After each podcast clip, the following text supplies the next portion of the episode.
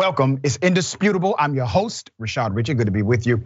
We have a lot on the agenda today. Breaking down news of the day, my contributor, none other than host, commentator, and anchor Sharon Reed. And in the bullpen, my debate segment, we have attorney Ashton Cohen. So the good attorney wants to debate me about gun rights and recent Supreme Court rulings in relationship to gun control in this country. Should be a fascinating debate. Top story of the day a pregnant woman gets a ticket for driving in the HOV lane and says, No, I can legally do this because I'm pregnant. You see, the fetus is my second passenger, according to this woman. Let's put her picture up full mass, courtesy of 18 Live News. Pregnant woman in Texas plans to fight a ticket she received for driving in the high occupancy vehicle lane by herself, saying the overturn of Roe v. Wade means that her unborn child counts as a passenger. Let me first stop on this point and say, even though this is ridiculous, this is insane, it is actually not more insane than the ruling to overturn Roe v. Wade. Actually, if they want to have linear logic here and have actual linear integrity, well, let's go ahead and go all the way. That's right. The fetus must be another person.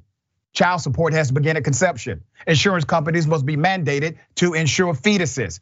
And undocumented women who are in this country and pregnant cannot be deported because they are carrying a human being, a person, an American citizen. Let's go all the way. There's more.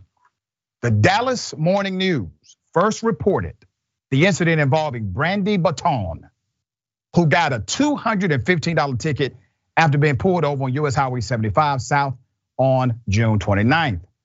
An officer peeked in and asked, Is there anybody else in the car?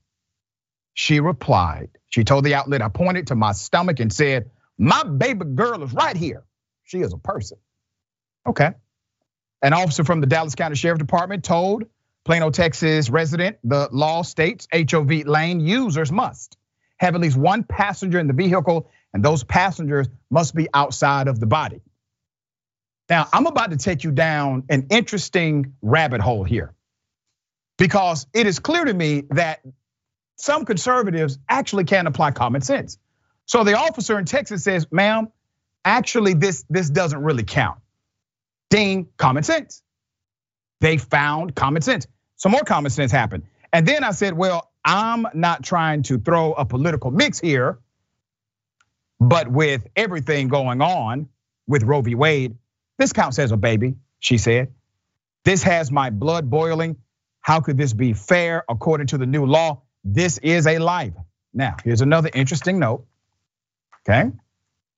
HOV lanes are restricted to vehicles carrying two or more people. That's according to the Texas Department of Transportation. I'm going to warn you, there's some more common sense from a conservative group coming. So the woman plans to fight the ticket and has a court date on July 20th. We're going to follow this court date. Amy O'Donnell, the spokesperson for the anti-abortion group. Anti-abortion group, they are a right-leaning organization. Texas Alliance for Life said that while the Texas Penal Code does recognize an unborn child as a person, the Texas Transportation Code does not. See, and that makes sense to them. So, once again, you have a conservative organization who says, you know, it, it makes total sense that the unborn fetus is a whole human being based on what the Supreme Court said. And it also makes sense that the traffic law does not recognize it as a life. All right, we're good with that. Do you see the hypocrisy? Do you see if they actually had linear integrity about what they believed it would go all the way through? But it doesn't. You know why? Because Roe v. Wade was never about life. If Roe v. Wade was about life or an unborn child, do you not think the natural permeation of rights beyond that Supreme Court ruling would start to become an advocacy dynamic within the conservative movement? But it has not. They stopped it right there because that's all they wanted to do was to take away a woman's right to choose things.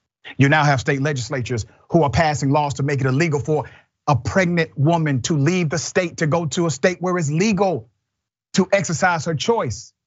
They're passing laws saying if you do that and come back to this state, you will be charged with murder. That is presented legislation right now.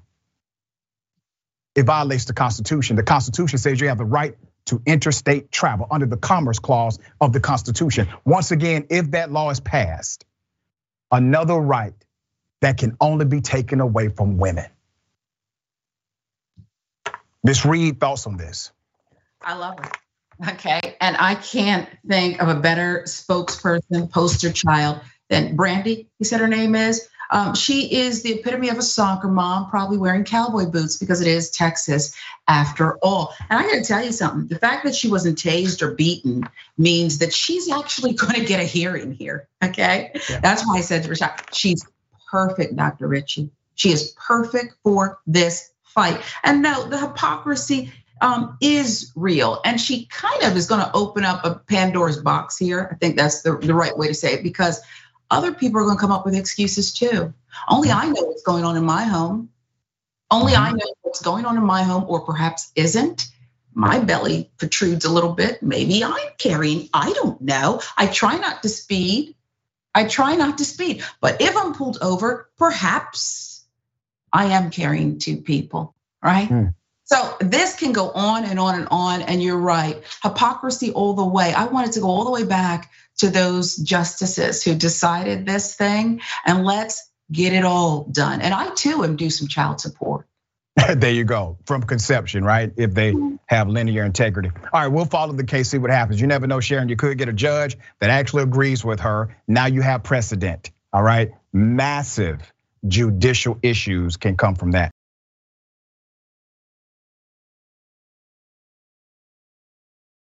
A 911 operator was charged with manslaughter for killing the woman that you're looking at now. Let's put her picture up for mass. I've been saying this from day one the 911 operators who are proven to be negligent and caused the death of someone should be held accountable. So there's a 911 operator has been charged with involuntary manslaughter after he declined to send an ambulance to that woman. That woman you're looking at was bleeding to death. This was in Pennsylvania.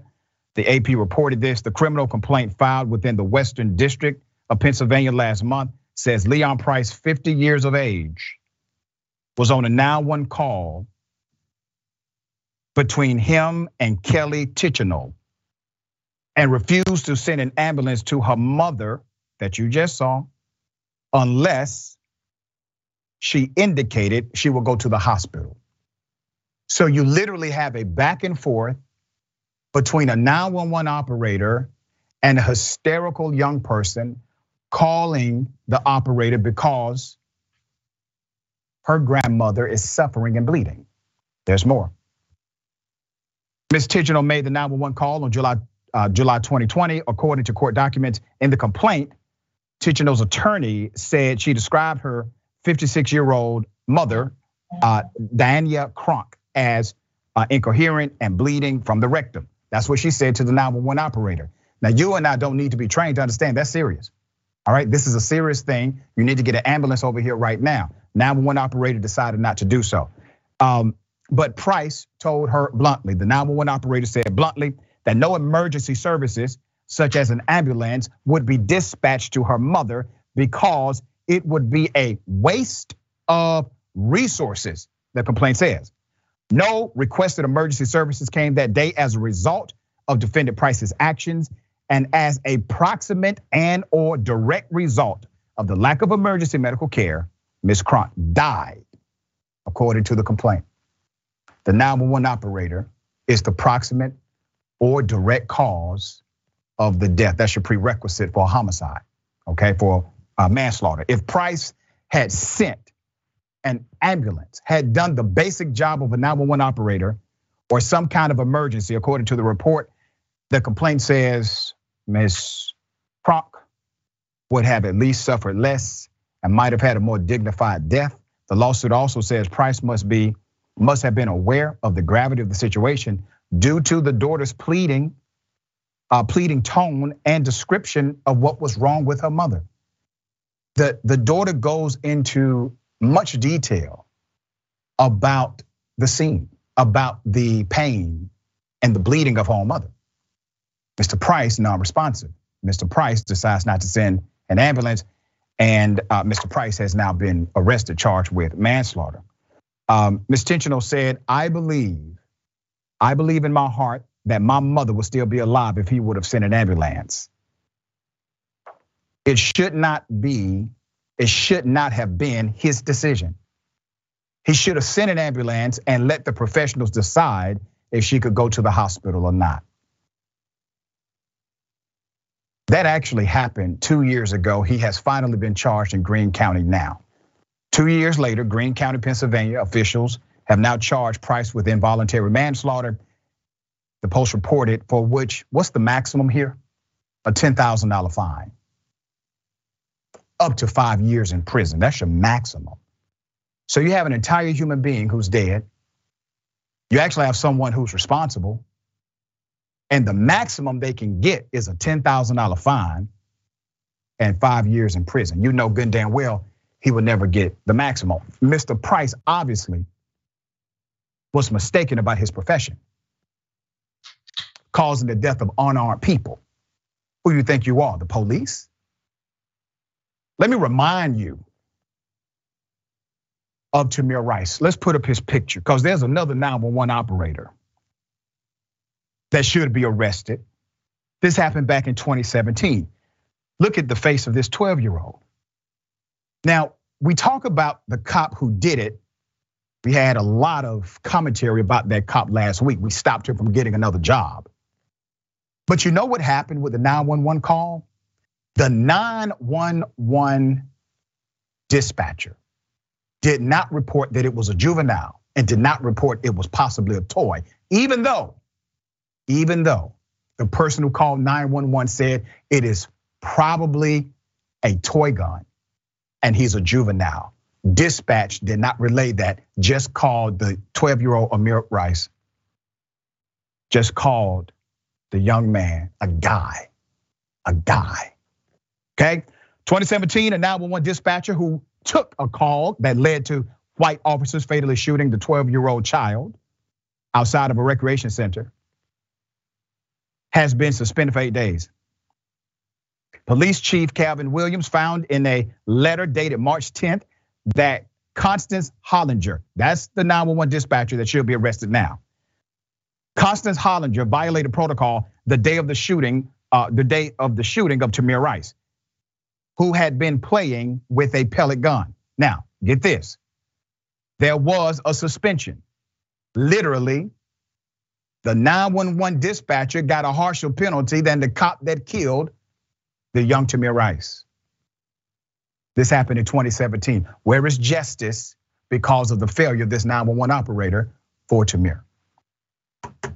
Tamir was shot within seconds of the police cruiser skidding to a stop just a few feet away from him, November 2014, outside the Cleveland Recreation Center. The city's internal disciplinary charges accuse Hollinger of failing to tell the dispatcher who sent the officers to the rec center that the man who called 911 about a guy pointing a gun at people also said it could be a juvenile and that the gun might be fake. Dispatch said none of that. We brought this up 2017. It happened 2014. Still no justice for the young Tamir Rice. All right, Sharon thoughts.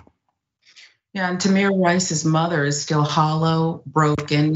Life will never be the same. 1.8 seconds, I believe it was, might have been less than that, when the officers violated their training and protocol and rolled up on the scene like, you know, something out of a, a dumb cop movie. It was ridiculous. Mr. Price, in this current case, there's a difference Dr. Richey, between a mistake and willful misconduct, right? And I often wonder why people like Mr. Price go into jobs where they have to interact with the public at some of their most stressful moments. They do it because it's about power.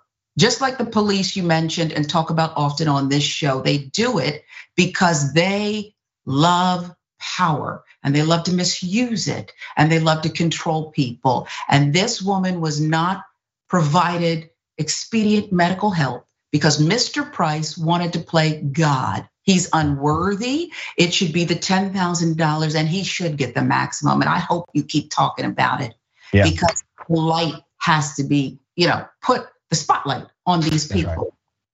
Yeah, and that's the, the greatest way to disinfect corruption is by way of exposure. That becomes the great, great light that we have with platforms. All right.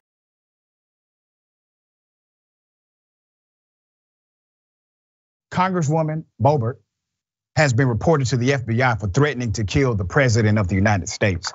All right, so let's put up the tweet.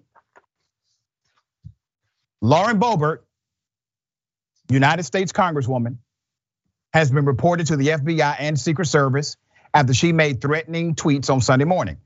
Uh, she said, and I quote, we need to terminate this presidency, end quote, repeat the line. Uh, this quote likely refers to remarks made by President Biden last week when he misspoke while talking about reproductive rights and a 10 year old having to travel to Indiana to receive an abortion. Here's the uh, Biden slip up 10 years old. And she was forced to have to travel out of the state to Indiana to seek to terminate the presidency and maybe save her life. Yeah. All right, so Biden is an old ass man. He makes old man mistakes. He has done this since, I don't know, 20 years ago when he was really old back then, too. Nothing new here. He said, and I quote, terminate the presidency. He meant terminate the pregnancy. All right. Uh, because Boebert did not correctly, uh, didn't correctly uh, say this, it's unclear what her true intentions are, but many people saw this as a threat. They did report the Congresswoman. So there's one tweet, Sunlit Star, FBI Secret Service, tagged. This person continues to threaten the life of the president after taking action on January 6th to overthrow a valid election in government. Please take action. Now, remember, um, this is not the first time Boebert has basically said something that insinuated, you know, we need to kill people. Uh, so there's a different context with this United States Congressperson. Um, let's go to the next uh, tweet. I reported uh, reported this tweet. You should too. This isn't funny. This is not satire. This is not about party lines. This is about a threat made against the president from a sitting member of Congress and someone who supports the overthrow of our government. All right. Um, let's go to what she said to a Christian uh, organization in Colorado. Praise the Lord. I hope that blesses somebody. But I. I do want you to know I pray for our president. Psalm 109:8 says, May his days be few and another take his office.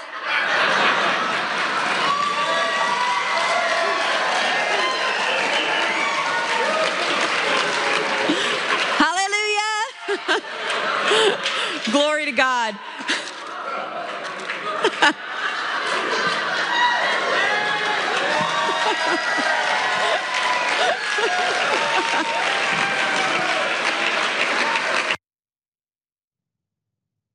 She's referring to a Hebrew text, may his days be short, means in that context, the scripture was talking about death, was talking about killing another individual.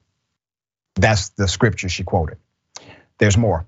Despite her false claims uh, and threats, she also would prefer the church itself to be in charge of the government. Here it is. The reason we had so many overreaching regulations in our nation is because the church complied. The church is supposed to direct the government. The government is not supposed to direct the church. That is not how our founding fathers intended it. And I'm tired of this separation of church and state junk that's not in the Constitution. It was in a stinking letter and it means nothing like what they say it does. This is a whole damn congresswoman, does not even understand the founding of America, literally with all of the flaws of the framers of this experiment called America. They literally were trying to get away from church and religious rule. They provided the framework for a secular government. That's why God is not mentioned in the US Constitution. Now, you have a congresswoman threatening to kill a president, says that the church needs to be in charge of the government not the government in charge of the government, not the people in charge of the government, but the church. The church. What did Donald Trump say about this congresswoman? Well, Two weeks ago, he said, and I quote, You have one of the greatest congresswomen, I think, in history. We love her. She's special. Donald Trump. Sharon, make sense of it. Well, she is special, especially annoying. She laughs at herself and and these ridiculous jokes she makes constantly. She's not funny. She's like this annoying fruit fly that comes around. They usually start in March and April. You know the kind. I've had a mm-hmm. ban in my house at certain times. I can't stand them. And there's always one that's buzzing around. And that's her. I don't like her. Her glasses, her smirk, her voice that's missing that credible uh, level of bass. It does not exist with her. So when Donald Trump calls her special, she is especially annoying. We have so much to get done, and she's just annoying us to death. Yeah, you know those people that that took down Matt Gaetz with all that information, they do have her on the radar now. So I'm looking to see if more information will come out against Boebert. It is fascinating that she's able to do this without real penalty from her party or even pushback from the Democrats. All right, we got more on the other side. It's indisputable stick and stay.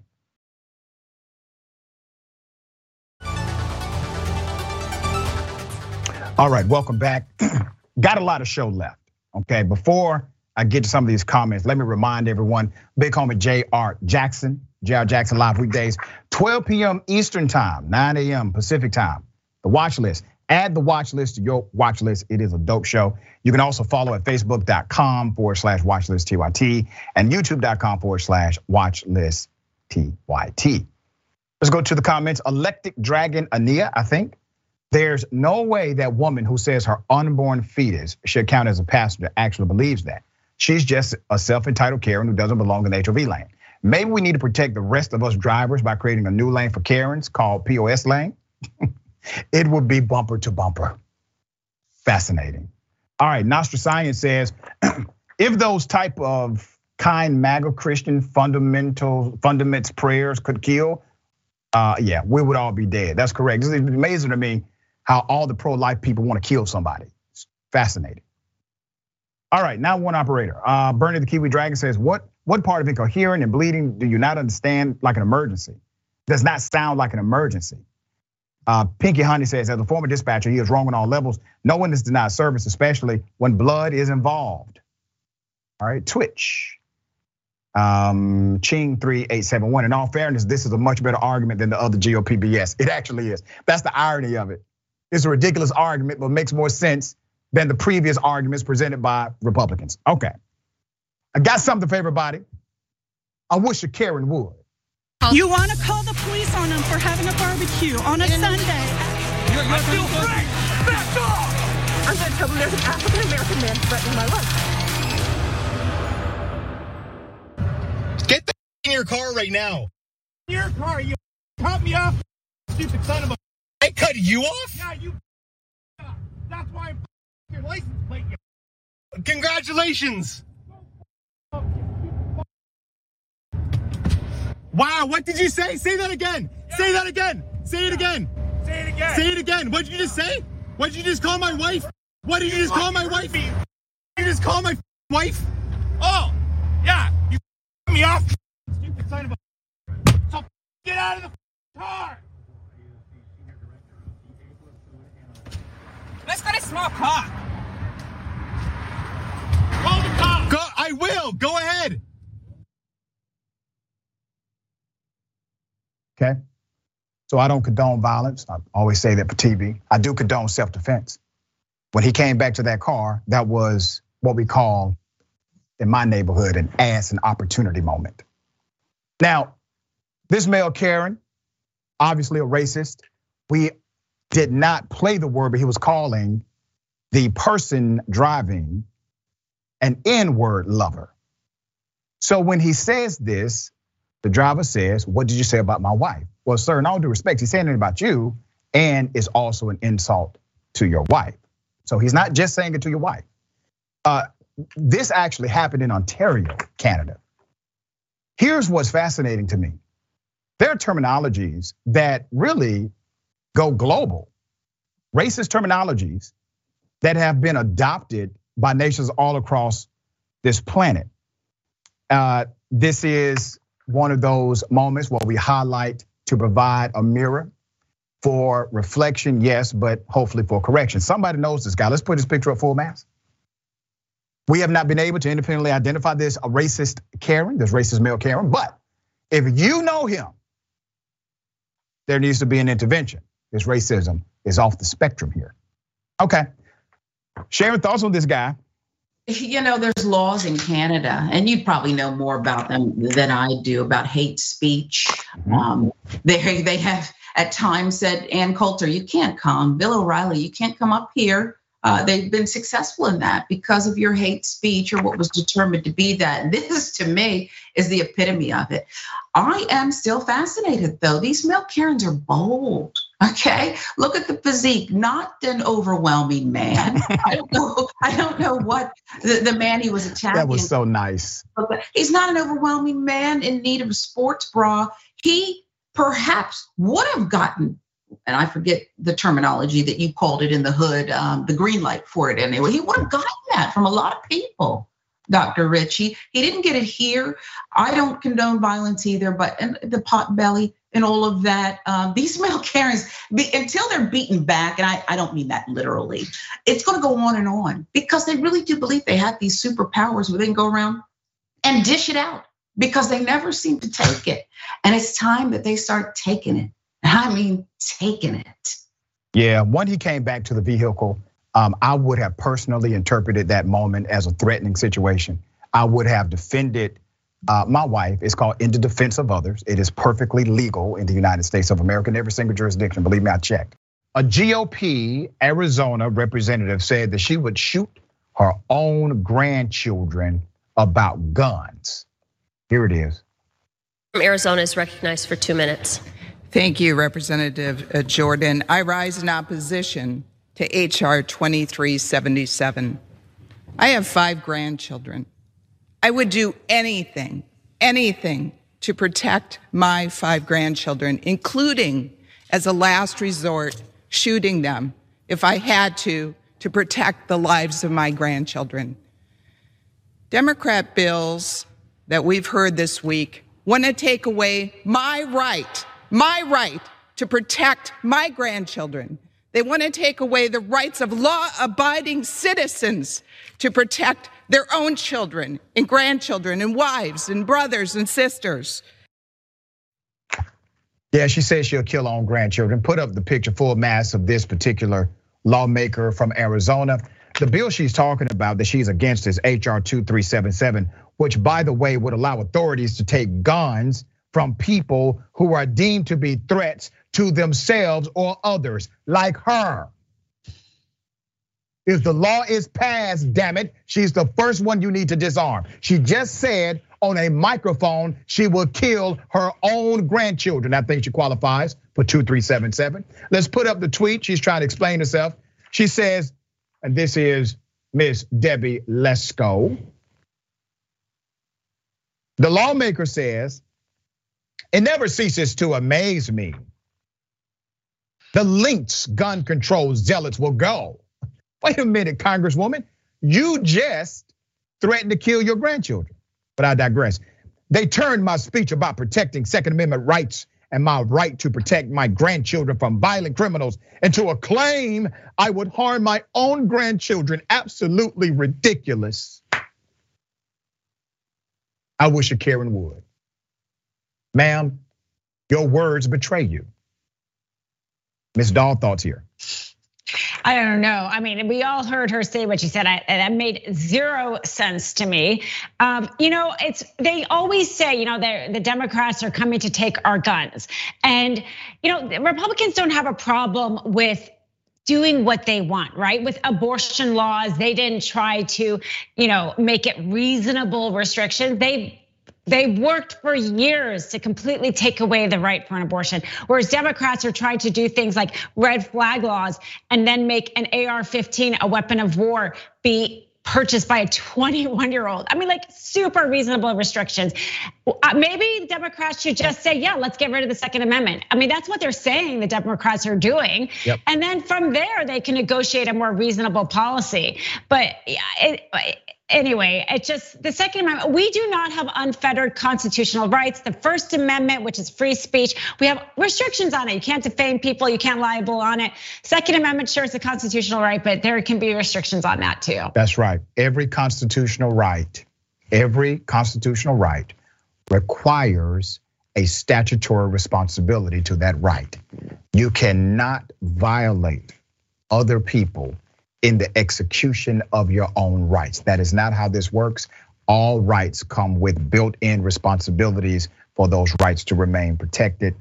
And I echo what you just said, attorney, uh, that it is time for Democrats to show radical leadership. In order to balance radical chaos, you must have radical leadership to balance that out. Uh, there is something terribly wrong with the United States Constitution. The Second Amendment is part of it.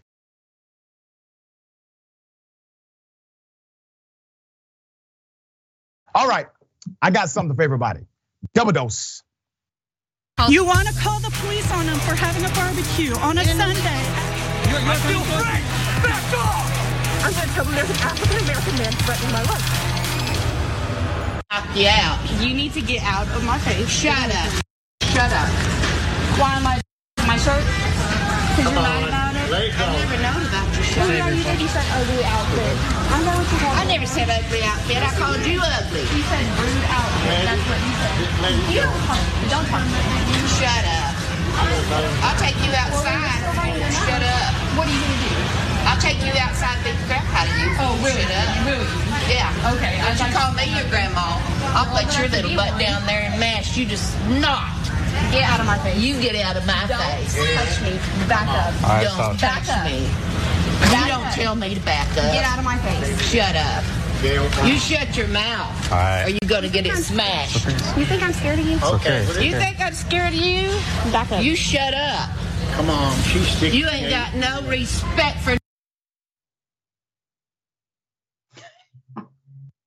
The the OG Karen here is the only disrespectful person I see, period.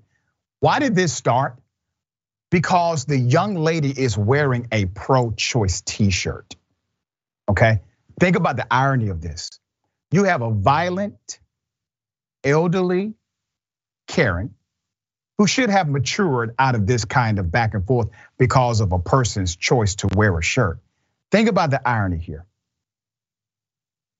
Not only does she say a woman should not have choice about her own body, what this Karen is saying is that you should not even have choice over what shirt you wear on a given day. That makes me upset, according to this particular Karen. Is it not strange that virtually every conservative who is, uh, as they say, pro life, are so pro violence and pro death and pro death penalty and pro war and pro defunding programs that actually take care of children when they are birthed into the world. I still can't understand how Democrats allowed them to hijack the terminology pro life. All right. Okay.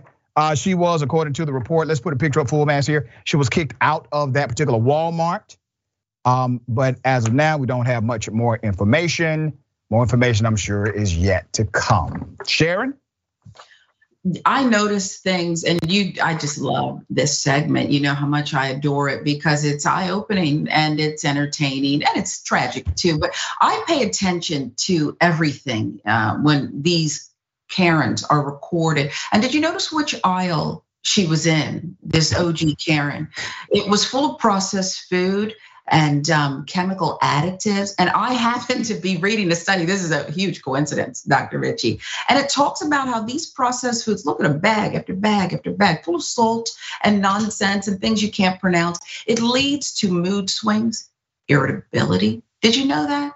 That's what happens. So as we study more and more of these Karens, no matter the age, we're getting clues to their habitat. And what's leading them to their behaviors. We're we're actually they're give they're like lead, leading little little drops and and showing us where we can go to figure out how to solve this thing. This is so interesting because we are literally keeping a research guidebook here mm-hmm. about documenting certain nuances of Karenicity. Mm-hmm. You may have discovered something. There may be, listen, dare I say, there may be a formula to correct this behavior. We're willing to try anything right now. This epidemic is out of damn control. I need white women to hold a press conference and figure out what's going on in their communities all across this planet. All right, we got more on the other side. It's indisputable, stick and stay.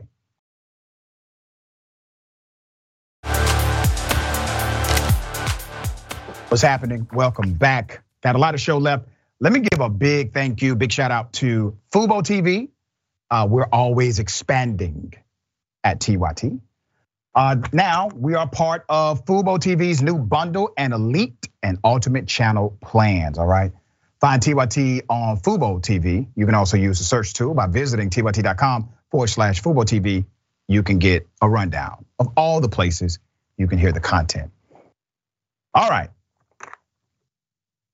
Eileen, God, God, no dragon.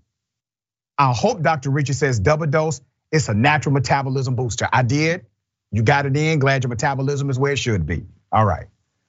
Uh, Nostra Science says a MAGA racist Christian at the store on a good day is a rude experience.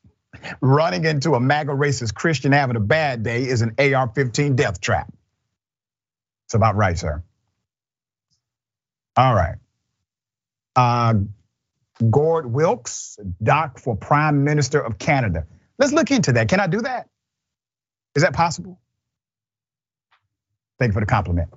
Uh, Chichi Massey says, I remember when Sister Sharon Reed read a racist Karen, the Riot Act, in the most eloquent way on there. I've been a fan of hers ever since.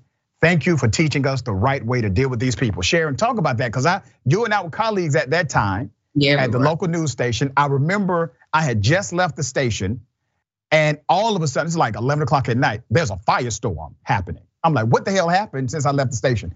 Give uh, the viewers some insight into that day. Well, it was interesting because you know we were asking for viewer comments, and so uh, Karen took it upon herself to comment. Um, and, and, she misspelled the N word as well, but you know, let's yeah. not cool here.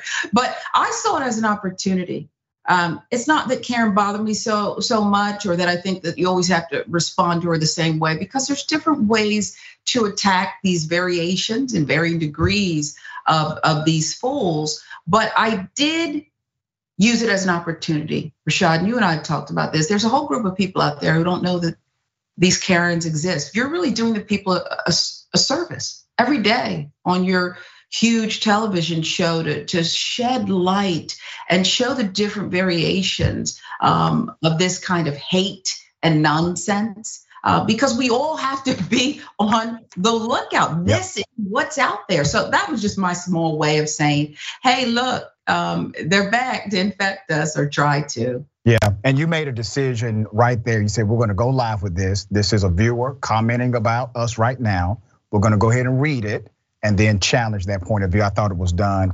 professionally, it was done artfully, and it was done with a lesson attached. Okay, all right.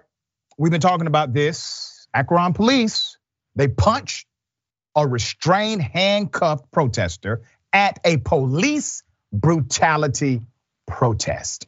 Here it is. Get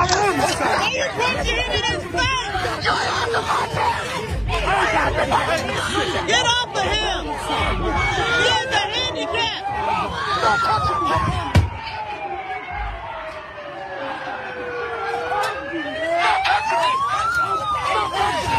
pull him down! He's handicapped! Get off of him! Back up! Back up! Back up! Handicapped! Don't touch him! Three! Back up! He's in the middle well, he's not! Watch your backs! Y'all punching him in his! Back up! Back up! The officers decided to punch a handcuffed individual in the face multiple times. Uh, there is currently an investigation now into this. Remember, this was a protest about police brutality. They can't even be on their decent behavior in the middle of controversy about their own actions against citizens. This was at the Jayland Walker protest, all right? Let's put up a picture of the man who was assaulted. After being arrested along with seven other protesters, Michael Harris is now back home with his family. Bianca Austin, Breonna Taylor's aunt, recorded the video of Harris being assaulted by the police.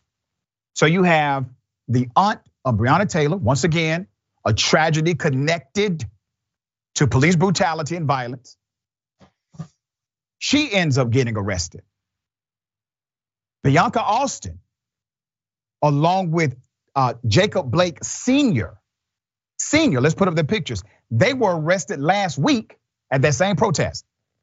They were recording police brutality and they ended up being arrested themselves. Now, remember the tragedy that they have gone through. They have decided to take that energy of grief and transform it into energy for power, to empower others. So they travel state to state, city to city, in order to provide support to locals who have been adversely impacted by police violence in their community. And what did the police do? The police locked them up also. Both Harris and Blake, uh, Sr. face charges of rioting, disorderly conduct, failure to disperse, and resisting arrest. All BS charges. All BS charges. If you walk away from a cop that's telling you to go this way or that way or come here, they could charge you with all of this. Souped up. Mr. Blake was beat up so severely, they had to take him to the hospital before they took him to jail. And he was handcuffed on a hospital bed. He could not, he wasn't even fit to be incarcerated. He was beat up so badly by the police at a police brutality protest. The police department did respond to the incident. Here's what they said force was needed to effect their arrest. Police said in a statement released Thursday morning in reference to Wednesday night's arrest. A spokesperson for the police department tells Fox 8 the incident will be reviewed internally by the department, which they say is a standard for any use of force violation or allegation. The 30 day review will consider the totality of the circumstances and whether that amount of force was reasonable. Oh, but that'll do it.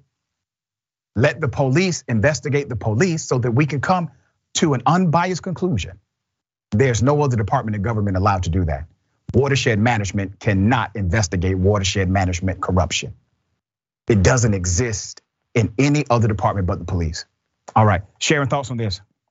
Well, I have a lot of thoughts, um, and and honestly, Breonna Taylor still no justice. Her her family's lucky that they weren't also uh, the added charge trumped up of recording within a certain distance. You know, they're they're putting those laws on the books. Certain states, it is ridiculous, and they've already alluded to the next step: the the super strength, superhuman Negro who is just not able to be contained at all without people beating, police dragging, and just uh, pulling them down, and just you know uh, attacking them to the point where you said they have to be hospitalized. That that's next as outlaws continue to investigate their own. Uh, I don't know what else to say about it, but it's disgusting to watch, and it's why you have to keep recording at enormous cost, apparently, personal cost.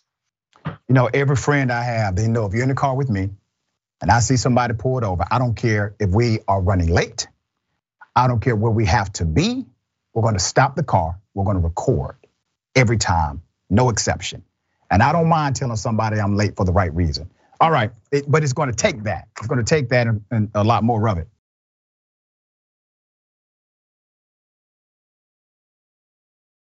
Just when I thought Herschel Walker could not say anything dumber than what he has already said before, here it is.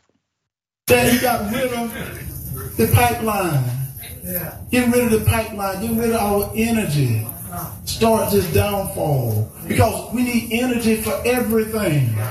Do y'all know that? And they would talk about the Green New Deal. You know, climate change. I'm gonna help y'all with that real quickly, and I'm gonna do it in the Wrightsville way, so you can understand what I'm saying. We in America have some of the cleanest air and cleanest water of anybody in the world. So what we do is we're gonna put from the Green New Deal millions or billions of dollars cleaning our good air up. So all of a sudden China and India ain't putting nothing in there cleaning that situation up. So all that bad air is still there. But since we don't control the air, our good air decided to float over to China, bad air. So when China gets our good air, their bad air gotta move. So it moves over to our good air space. And now we gotta clean that back up.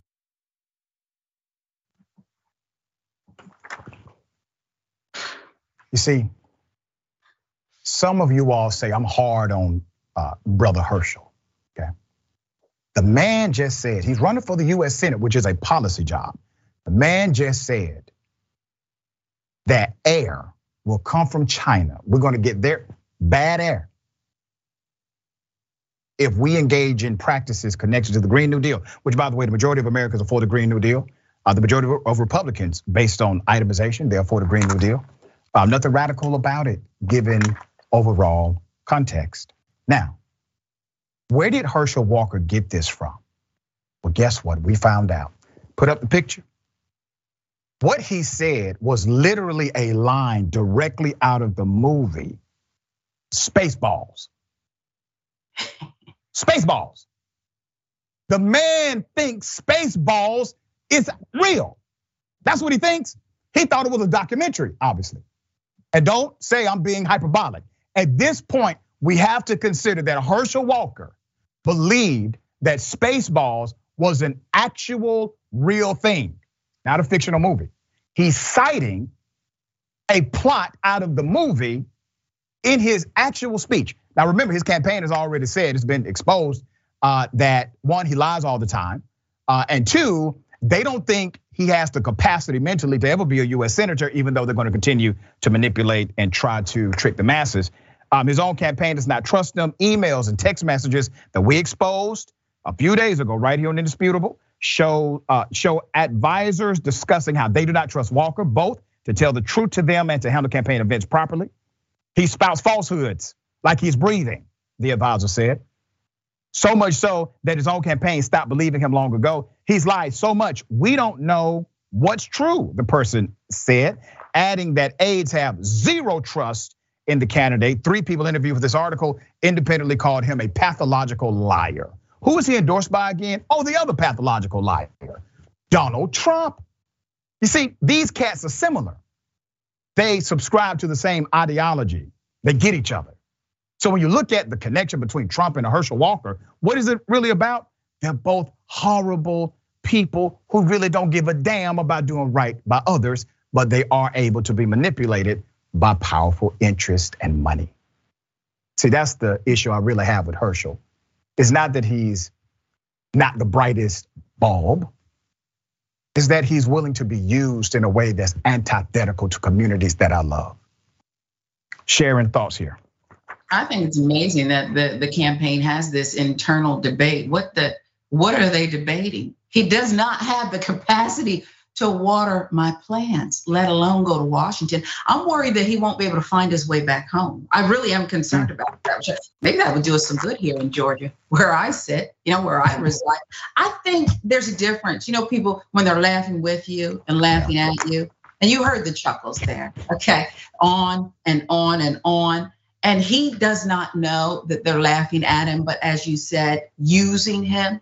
All I can say is I look forward to this ought to revive Spaceballs, the sequel. I would love to see the sequel now. You got me all in. I just love the movie.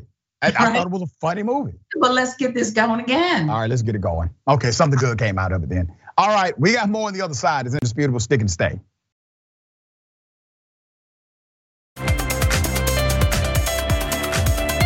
All right, welcome back. We still got a lot of show left. Okay, here's the thing.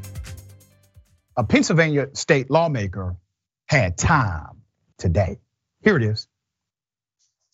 We're talking about women dying. We're talking about more than half the population not being able to make decisions when not even half of this body has a uterus. But here we are being silenced yet again. And understand when you're silencing us, we are actually elected officials like you all. So you're silencing millions of voters from every corner of the Commonwealth when you silence us and don't allow us to amend bills that won't let people vote, that won't allow women to make their own decisions. You're silencing all of us.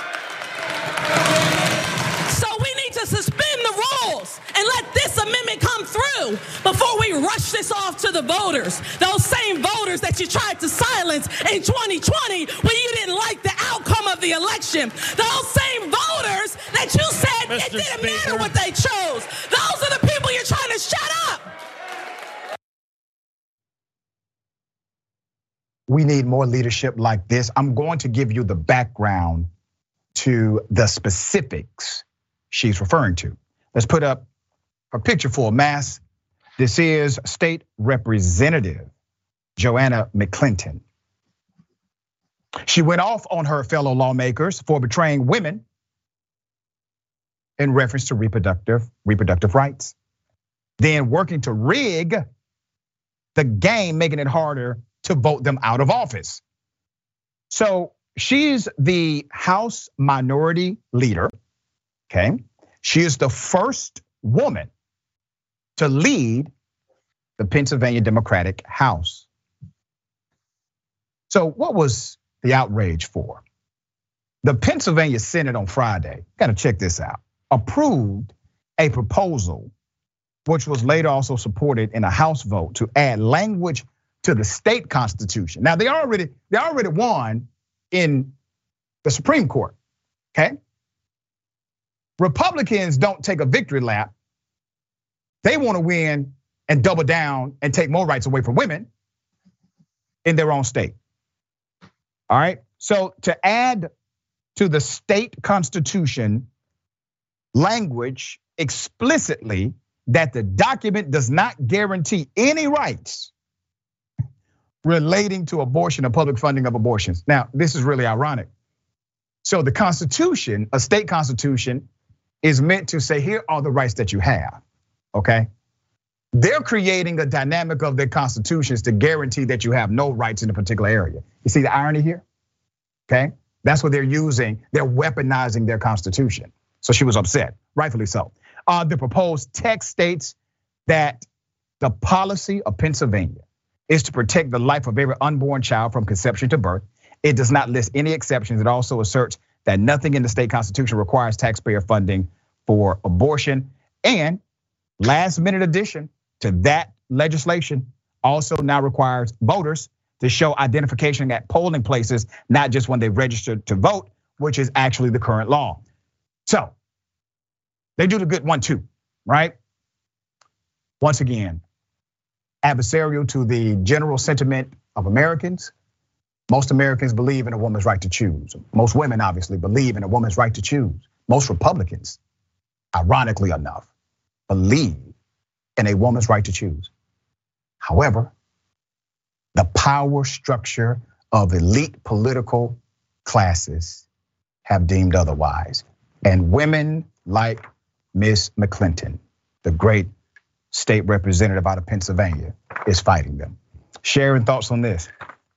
You know, again, I, I listen and I watch everything. And as she was so passionate and making perfect sense, um, just a great. I look for more things from her. You notice how there's always that one guy with a very dry throat in the background, likely wearing capris and summering in the Hamptons, who has Mr. Speaker and wants to hear you right now. And I don't know why they're piecemealing this thing. Why not just say, if you have a uterus, sit down and shut up. You don't matter, and you will not be counted. That would that would go a lot further than this thing that they're zigzagging all over the place and they're not making much sense. Just say, if you have a uterus, sit down and shut up, because that's what they really mean. Yeah, and and I really believe that at some point in the very near future, there's going to be some lawmaker who presents a case that women should not serve in political office and cite the foundational principle of this country, which did not allow women to seek political office. All right, Sharon, always a pleasure having you on the program. Tell people how they can follow you, check out your great work. Um, I'm everywhere, Sharon Reed Live, uh, Facebook, Instagram, Twitter, uh, YouTube. Um, so I, I just enjoy being part of the conversation. Thank you, Dr. Richey. And thank you. We enjoy having you. We got more on the other side. The bullpen is next. Stick and stay.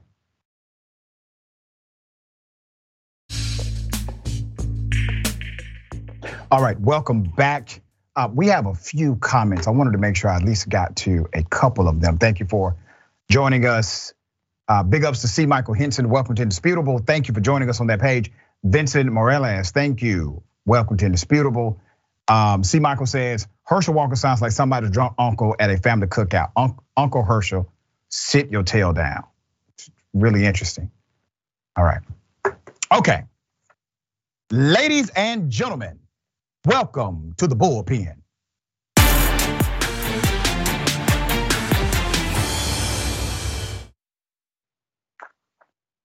In the bullpen today, we have attorney Ashton Cohen host of Electile Dysfunction. It's a podcast. Interesting wordplay there. Writer at Bold TV. Mr. Cohen, good to have you, attorney. How are you, sir? Appreciate it, Dr. Richey. Thank you for having me on. Absolutely. Uh, we're going to chop it up about the US Constitution, the United States Supreme Court, and gun laws or gun control, however you want to term that. I don't want to presume what you know or believe about this dynamic, especially in light of recent decisions. So if you would, give me your sentiment and I will then opine. Okay, well, um, one of the one of the reasons why it's been newsworthy as of late has been this uh, Bruen case, which essentially um, allows for uh, concealed carry uh, requirements uh, in the various states. So the the Bruen case, for example, just invalidated a New York law, which prohibited individuals from getting uh, licenses to conceal carry in public uh, unless they were able to show proper cause. And the Supreme Court had taken a uh, pretty monumental decision on this that we've been waiting for for a long time, uh, basically saying that, well, you can't have these subjective criteria by which uh, to offer to issue a gun permitting license. So there are about 43 states in this country that are shall issue jurisdictions where if you meet objective criteria, you can get a license to uh, carry a firearm in public for self-defense purposes.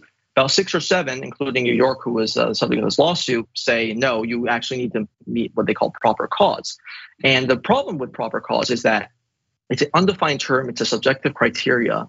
And what is proper cause? Well, proper cause is whatever a sheriff or a police officer, uh, you know, says it is under the circumstances on a case by case basis. So it's led to this absurd conclusion where uh, in places like California, where I live, where rich people, uh, politically connected people, people whose daddies paid for the sheriff's reelection or who are, you know, in, in bed with the uh, state senate or fund, uh, you know, some of the local politicians in the state, uh, they can get a, a permit to to carry a weapon. Uh, and Criminals obviously can by virtue of being criminals; they don't care about the law. Uh, okay. But somebody like me, who's an attorney, who uh, you know, literally uh, an officer of the courts, would be denied a permit based on the subjective, arbitrary standards. Let me ask you this question. Because you talked about the ruling, Clarence Thomas has his opinion. He actually cited the terminology self defense. Do you agree that we have a right to bear arms based on a dynamic of self defense, attorney? Yes. Okay. Where is that in the Constitution? Okay, so the right to bear, so the, the right to bear on the Second Amendment has always been understood um, to no, sir. include the self-defense uh, right. Attorney, in all due respect, my question is, where does it say that the right to bear arms is a mm-hmm. self-defense element of the U.S. Constitution? So the, it's the right of the people to to uh, keep and bear arms, of course, on the Second Amendment. And so, no, sir, that's not the, the, reading of the Second Amendment. The Second Amendment says, for a well-regulated militia being necessary yes. right, to the security of a free state, the right of the people to keep and bear arms should not right. be infringed. Uh, Clarence Thomas, you're an attorney, sir. Clarence Thomas referenced self-defense. Self-defense is not even worded in the U.S. Constitution. They made that part up. In addition to that, in 2008 is when it changed with the decision of District of Columbia versus Heller. And that's when the court, for the first time, actually concluded that the Second Amendment is a right to individuals. So, up until 2008, there was a massively different interpretation of what the uh, Second Amendment actually meant, sir. So when a Supreme Court justice cites self-defense as a reason to overturn local jurisdiction as it relates to gun policy, do you not find that problematic that he cited something that's not even contextualized in the Constitution itself? Okay, so let's let's let's look at the context of the Second Amendment and the Constitution, which the Supreme Court did in this case as well. So the Second Amendment comes from the 1689 British Bill of Rights, right? That's where it's a derivative of. Uh, prior to the Second Amendment, there were about seven, and immediately after the the uh, establishment of the Second Amendment, there were uh, seven states that codified the rights uh, for self-defense purposes. It's always been interpreted as a self-defense amendment, just as every other Sir, bill of rights. Uh, in all due respect, just like every other true. statute. That, Sir, that is true. Every other attorney. amendment in the Bill of Rights, every other amendment in the Bill of Rights applies to the rights of individual people, not the collective militia. Okay. This canard about the militia being, uh, you you know, uh, the Second Amendment being Who uh, wrote the know, Second to the Amendment militia. ratified? Sir, who wrote the Second Amendment ratified in 1791? So I'll it comes from Thomas Jefferson. So Thomas Jefferson wrote the uh, the essentially the corollary in the Virginia Constitution. No, sir, it was James word Madison. copy. No, sir. James Madison wrote the Constitution, but the actual Second Amendment, if you look at the Virginia Constitution, it was written by Thomas Jefferson. They took it almost word for word from the Virginia Constitution. Sir, the Second Rights. Amendment ratified in 1791 was proposed by James Madison. The reason why that part James is Madison wrote the this- Constitution. Yes, The- it was, but it it was was taken from proposed directly- Sir, Yes. my point is, it was proposed directly by James Madison. James Madison, you said the the interpretation of the constitutional dynamic has always been the same. That's not true. When James Madison proposed the creation of the Second Amendment, it was to do one thing, and he went on record with it to counteract a tyrannical government. That is what it was for. So when you say it's always been the same interpretation, that is not true. They've had different interpretations, and not until 2008 did the courts recognize this as an individual dynamic. So, sir, it has not always been interpreted the same. That's why you had dissension in the circuit, you had dissension in the rulings of federal courts, and that's why in 2008 the U.S. Supreme Court had to get involved. You had Right, different it's- conclusions at that time. It- it's always had a dual purpose. I mean, I, I think it's, uh, you know, uh, we, we shouldn't get hung up on on if you look at the Virginia State Constitution, you'll see that Thomas Jefferson wrote that, and the Second Amendment's almost a word for word copy uh, from the uh, right to bear arms statutes uh, amendment in the Virginia Constitution. All right. So- let, let me let me ask you this question. I think it's really interesting. Do you believe you cited constitutional carry or concealed carry? Do you believe in constitutional carry? Yes. Okay. So constitutional carry basically says, listen, because bearing arms is a right, you do not need to go through a bureaucracy. You don't need to go through a permitting process. You can just go ahead and get a gun and, and bear arms because it's a constitutional right. That's that's not correct. No. Okay, go ahead. So, me. Tell me what, what so you can still have objective criteria, and the Supreme Court made that clear. So uh, it depends. the 40 it depends on the state. So I'm talking about state Yes. laws like Texas, which they believe in constitutional carry. They've already passed a law. It is legislation. It is law. And according to their version of it, you have a right to bear arms without going through a prerequisite of government. Sir, is that incorrect? I'm sorry. Can, can you repeat? You broke up on the last bit. Okay. I, I heard. yeah. According to the current law in places like Texas and a few others, constitutional carry means you don't need to go through a prerequisite process of government approval or permitting in order to carry and conceal a firearm. Am I correct or incorrect? Right, of course, and you can't Okay, get so I'm or correct. domestic abuse Thank you. force, right? Now, you believe in constitutional carry, meaning because it's a constitutional right, you do not need a process to approve you to exercise that right. Am I right so far? No, I I think that a, a process of demonstrating, you know, uh, certain hours of training, which many states have, I think that's Okay, so you disagree with the Texas version of the law then?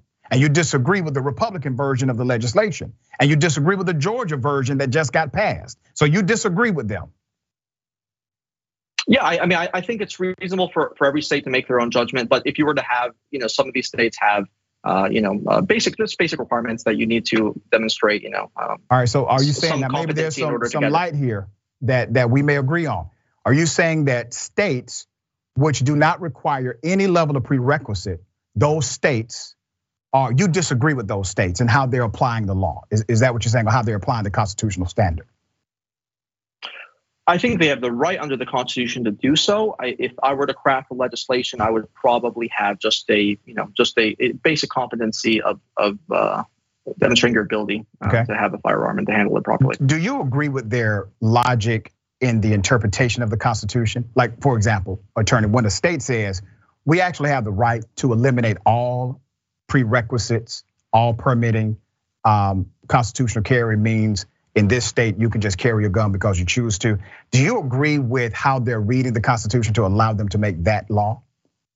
Right. Yeah. So the, the Second Amendment doesn't put any prohibition on being able to uh, you know, carry a weapon, but you know the the Supreme Court has you know said uh, has essentially given the okay to do things like prohibiting you know, domestic abusers, obviously felons okay. from from being able to access weapons, things of that nature, which I agree. All right. So the logic is, uh, it's okay. It may not be your your cup of tea, but it is constitutionally, I guess, viable when they interpret the Constitution to say because this is a right, you do not need to go through a prerequisite of government to exercise it. Here's a question I have for you, attorney: mm-hmm. Is voting a right? Yes. Okay. Do you now advocate that in order to exercise your right to vote, you do not need to go through any prerequisite of registration, of identi- identification producing, or anything, because it is in fact a right as well. No, of course not. You have to be registered. I mean, you know, I just. Uh, but wait a minute, that's not what the Constitution you know, I had to go says, through, sir. I had to go through a background check. Oh, I had to go. But, but wait a minute, dear right? brother, attorney, yeah. attorney. You just cited that the Constitution does not prohibit or provide additional auxiliary information or uh, relevancy to you bearing an arm. That's correct. You can just do it, right? So you agree with that. The Constitution also does not create barriers to you participating in elections. However, we have statutorily done so, and you're okay with that. So explain to me why you're not okay with having common sense registration for firearms, mm-hmm. but you're okay with having registration to exercise the right to vote. Well, if, if we're talking about sort of a, a, national database, is that where you're getting at for, for firearms? No, sir, I'm not talking about a national I mean, database. My question is, you have stands to pass, you have to pass, of course, you have to pass background checks, right? You have to be a free citizen. So what are you talking about? Yeah, so I, I well, no, I'm, I'm fully in support of obviously, um, you know, going through a process where you get background checks and. But but I'm not. You know, I'm not even talking about keeping them out of the hands of domestic abusers well, and all that. But my question to you is very simple. Mm-hmm. Do you not see the hypocrisy in state governments passing laws that say, okay, this is a constitutional right. Because right. it is a right, we're now going to eliminate you needing to provide registration, engage in some government prerequisite to exercise the right. However, it makes perfect sense to have those same restrictions where you have to register, you have to provide documentation uh, in order to exercise your right to vote. That makes sense, mm. okay? But for individuals like yourself, the other part doesn't. It it it you mean to tell me that it makes more sense to have to register to vote than you have to register uh, in order to obtain a firearm. Do you, do you think conceal that, carry?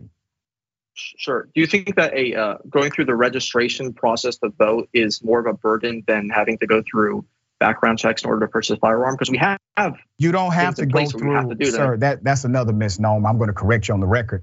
40%, uh, 41% of all firearm sales in the United States of America are done so without the use of a background check because they don't have to. Private to private gun sales and the gun show loophole provides that opportunity. That well, the gun show loophole is like is like less than like one percent of all gun purchases. So if you, if you go through a registered, all well, gun sales registered in America. firearm dealer, go through a registered firearm dealer, you have to go through a background sir, check. Forty-one. I'm not sure we're getting forty-one percent of firearms are gone without a background check. Where do you get that information from? 41%. You can check it out when we get off the show. Guarantee I'm correct. 41% of all gun sales in this country do not require, do not mandate a background check because they're private to private sellers of guns. So it's not required. It's ironic that even if you sell somebody a car, you have to do what's called due mm-hmm. diligence, a good faith effort to make sure they can actually drive it. You got to do that. That's law. Okay. Got to do that. Most states say that's just law. Makes sense. My point, attorney, is that when you start getting into the weeds of these particular rulings, they don't add up to linear logic there's a deviation from the thought and how it started. So there's one thought that says the right to bear arms is constitutional and cannot be infringed on by state governments, so there's no registration needed. And then the right to vote, however, can be infringed on by government and registration is required. Those two dynamics coexist in hypocrisy. Do you not agree?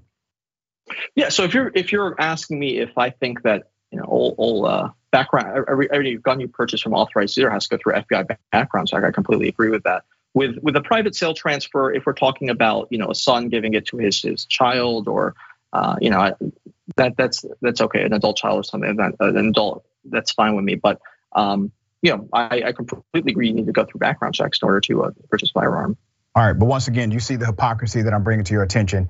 How you have uh, one side that says, "Listen, eliminate prerequisites, let people constitutional carry, but they don't believe in constitutional voting." Do you not see the hypocrisy I'm bringing to your forefront?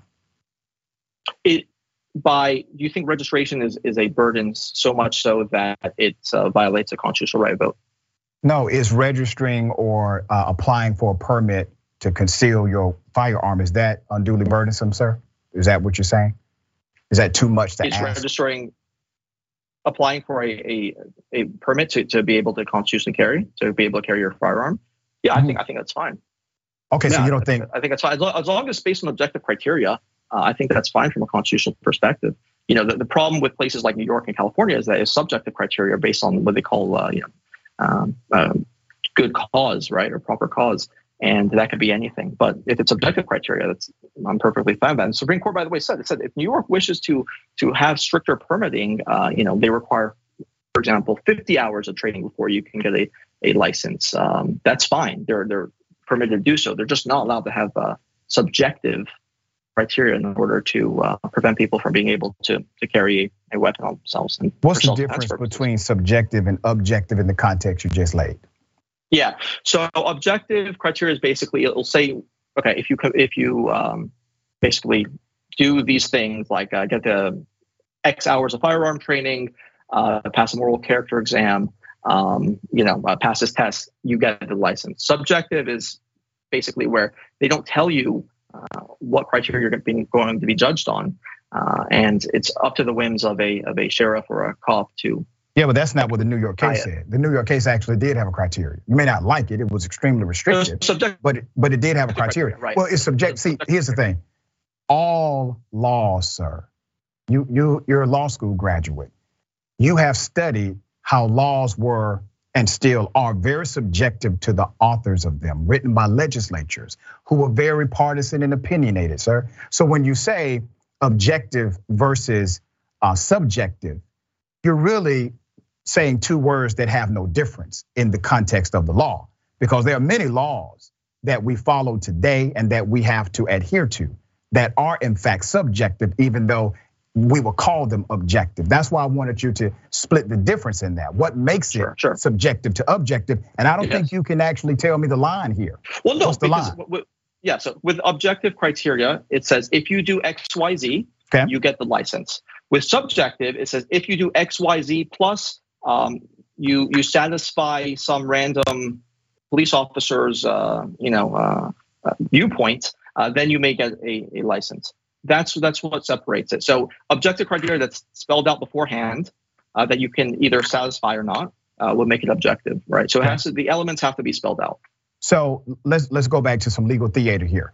You're saying that if New York right now passes a new policy, a new um, gun control dynamic. And they simply spell out 20 different things you got to do in order to carry in their jurisdiction. Are we now constitutional again?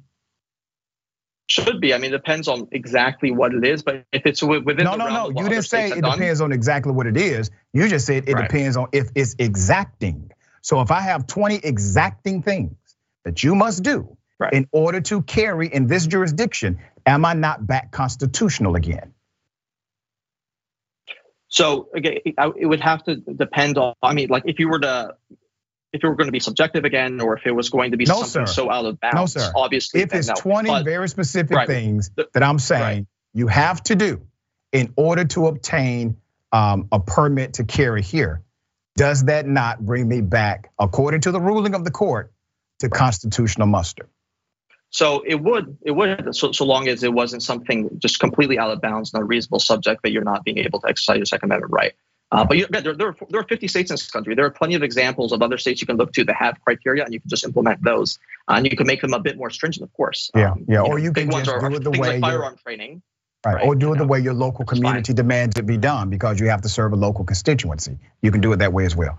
Attorney, it was a pleasure, brother. Thank you for Pleasure. being on the show. Appreciate it, Dr. Richey. Thanks. you so much. Absolutely. All right. Uh, don't forget the conversation. Make sure you tune in.